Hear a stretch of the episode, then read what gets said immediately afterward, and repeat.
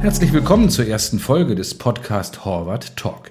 Hier beleuchten Experten und Expertinnen der Managementberatung Horvath aktuelle Business-Themen, die bei führenden Unternehmen ganz oben auf der Agenda stehen. Im Gespräch untereinander sowie mit hochkarätigen Gästen aus der Wirtschaft oder Wissenschaft. Always Change a Running System lautet das heutige Thema. Die Change Management Experten Sascha Lindner und Luise Schönfeld erörtern, warum Unternehmen auch und gerade dann aktiv Transformationen anstoßen sollten, wenn sie keinen spürbaren Handlungsdruck haben, die Umsätze vielleicht sogar angestiegen sind. Und sie geben Tipps, mit welchen konkreten Strategien das Top-Management seine Organisation in solcher eher bequemen Zeiten aus der Reserve locken kann. Viel Vergnügen bei der spannenden Diskussion. Ja, dann äh, hallo Sascha. Äh, schön, dass wir beide heute hier äh, uns gegenüberstehen, ja im, im Stuttgarter Büro und unsere erste Folge aufnehmen vom Podcast Horvath Talk. Ähm, ich ja, freue mich schon richtig. Bin auch ein ganz kleines mhm. bisschen aufgeregt. Ähm, ich glaube aber wirklich, dass wir ein total spannendes Thema heute besprechen können. Und zwar Always Change a Running System. Das war ja so unser Titel. Und dahinter verbirgt sich ja im Endeffekt die Frage, wie Unternehmen es schaffen, hm. die Anpassungsfähigkeit ihrer Mannschaft, die Veränderungsbereitschaft hochzuhalten, ähm, auch wenn es gerade richtig gut läuft. Also wenn gar kein Handlungsdruck da ist.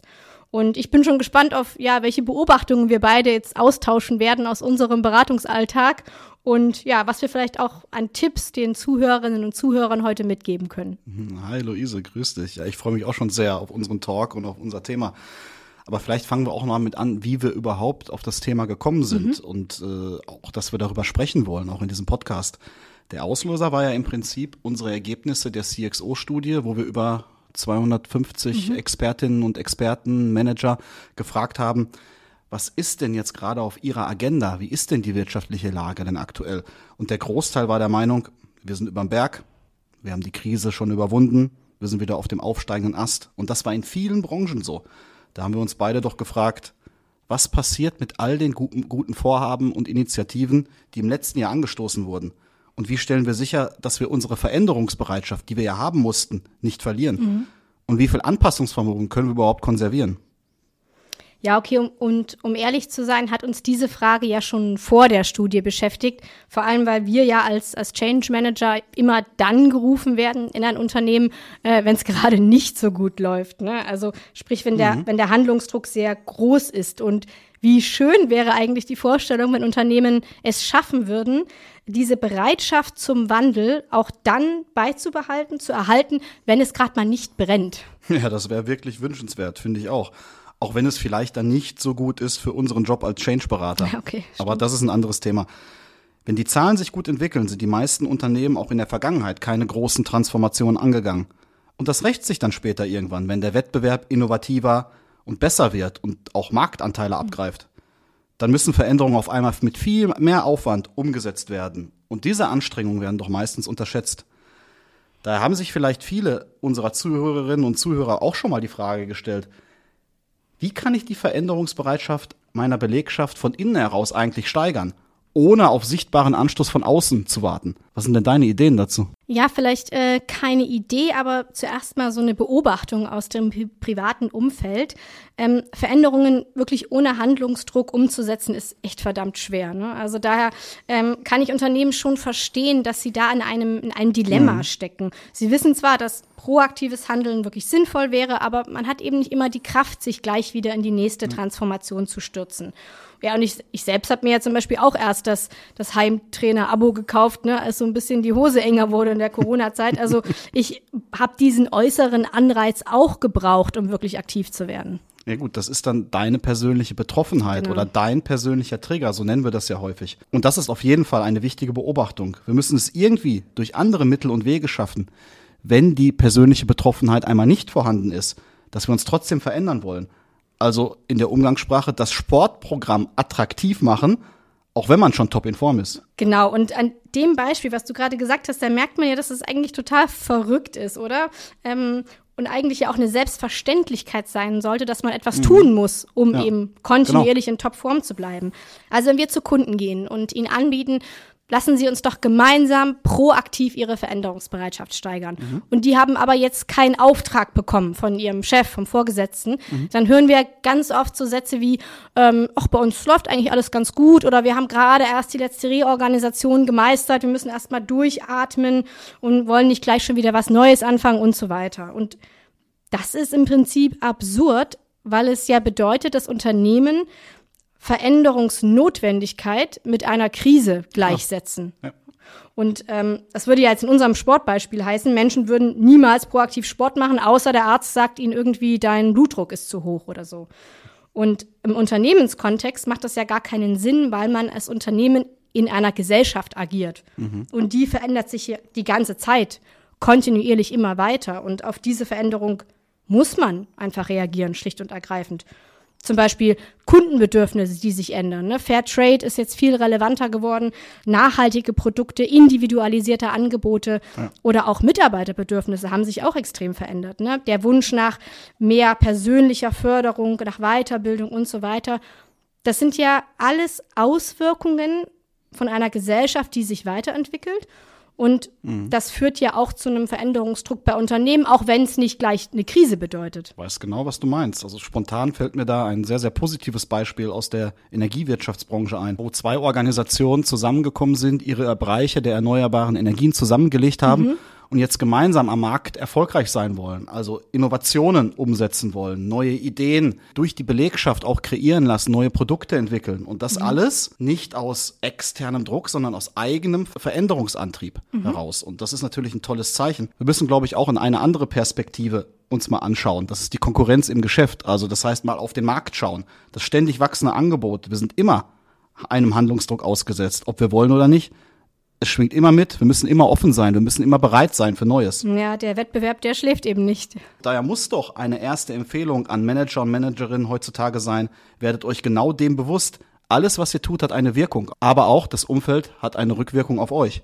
Kontinuierliche Veränderung ist angesagt. Und nicht morgen, sondern im Hier und Jetzt. Ja, dem, dem stimme ich absolut zu, Sascha. Und gleichzeitig frage ich mich dann, warum wenn ich jetzt so durch meine LinkedIn-Posts scrolle oder mal ein Managementbuch in die Hand nehme, dass ich, warum finde ich da immer noch so viele heroische Turnaround-Stories? Ja, genau. Ne, also Manager und Managerinnen sollten wirklich aufhören, die Unternehmen zu loben, die es gerade so in einer Krise geschafft haben, eine spektakuläre 180-Grad-Wende zu schaffen. Mhm. Weil für mich ist es ehrlicherweise viel bewundernswerter, wenn Unternehmen es schaffen, es über eine sehr, sehr lange Zeit im gleichen Markt konstant erfolgreich zu sein. Also von denen sollten wir doch eigentlich lernen. Das das ist doch die Change Story, die inspiriert. Ne? Wir haben es mal wieder geschafft oder wir sind weiterhin immer noch erfolgreich vorne mit dabei. Und ich habe zum Beispiel einen ähm, Chemiekonzern, ein Familienunternehmen, was ich begleite.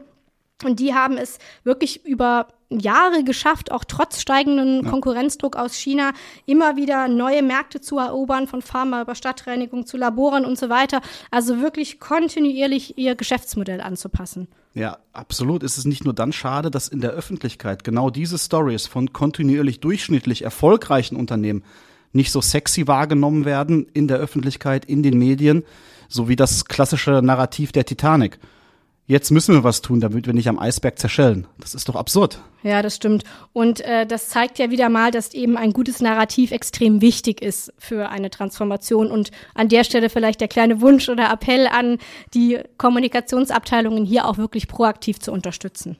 Aber nochmal zurück, was können Unternehmen denn noch tun, um ihre Belegschaft mhm. zu Veränderungen zu motivieren, auch wenn es keinen ja augenscheinlichen Grund dafür gibt? Naja, lasst uns doch mal in das private Umfeld schauen. Da fällt mir besonderen Fall ein, wir haben doch alle diese Jugendfreunde, die seit 10, 15 Jahren ein Paar sind und bei denen man immer das Gefühl hatte, alles ist in Ordnung, das läuft super, das passt, die bleiben ewig zusammen. Und auf einmal verlässt der eine den anderen.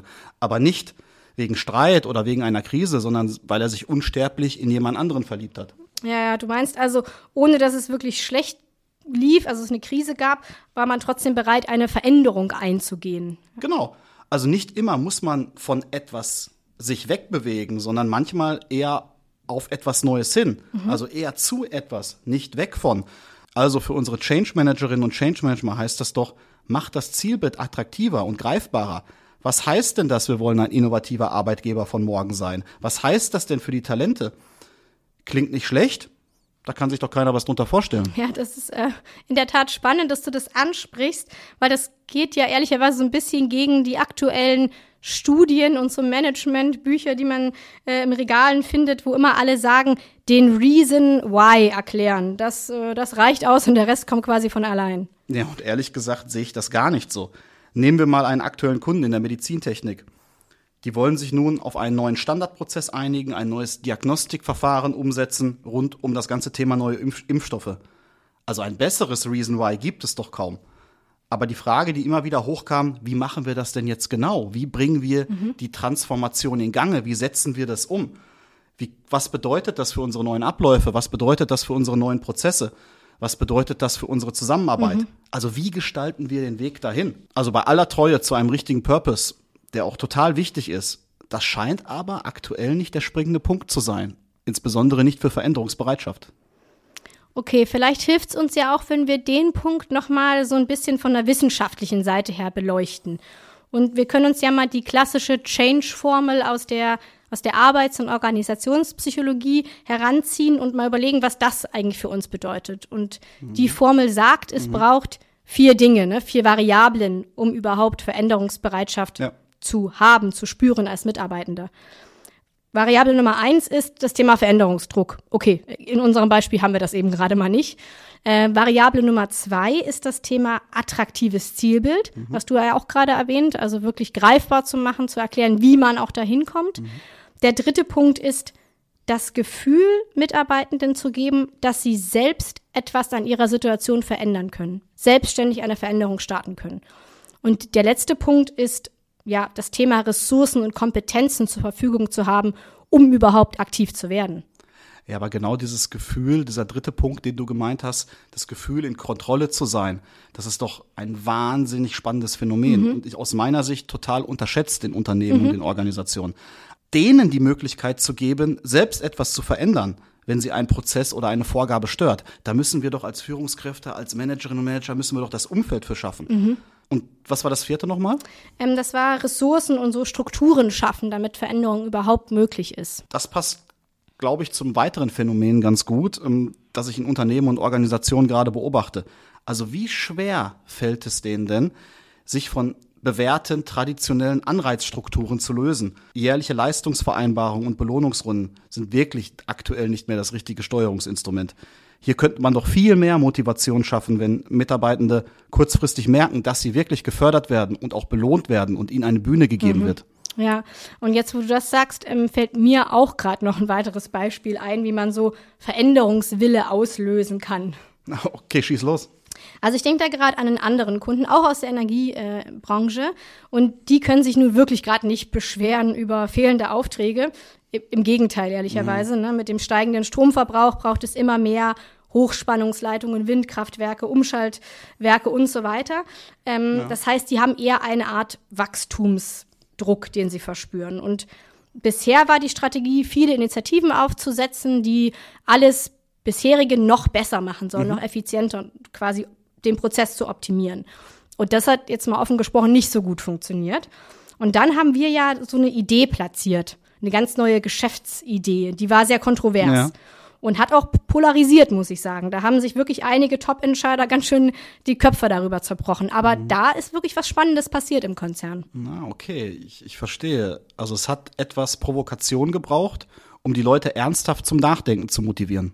Ja, genau. Also die Idee selber wird jetzt vielleicht so gar nicht umgesetzt, mhm. aber wir sind aus dieser gemütlichen Haltung herausgekommen und haben, waren überhaupt offen, drüber nachzudenken, was könnten wir tun? Wie könnten wir eine Veränderung auch wirklich angehen? Interessant, sehr schönes Beispiel. Also das heißt doch, wenn man die Umstände erstmal nicht ändern kann, mhm. sollte man aber an der eigenen Einstellung, an der eigenen Motivation arbeiten, mhm. um Veränderungen hervorzubringen. Genau.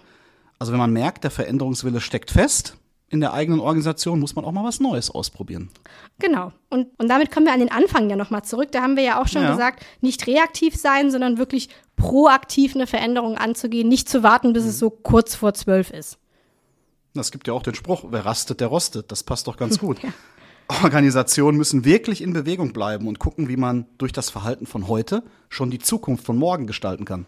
Ja, okay, und wenn jetzt die Zuhörerinnen und Zuhörer von Wer rastet, der rostet noch nicht ne, maßlos überzeugt sind, dann vielleicht noch ein anderes Argument. Ähm, und zwar das Phänomen, dass ja eine Veränderung aus der Position der Stärke heraus immer viel leichter ist. Ne? Ich habe mhm. dann Ressourcen zur Verfügung. Ich habe auch einen höheren Grad an Motivation bei Mitarbeitenden. Oder auf mein ganz persönliches Beispiel zurückzukommen von, vom Anfang an.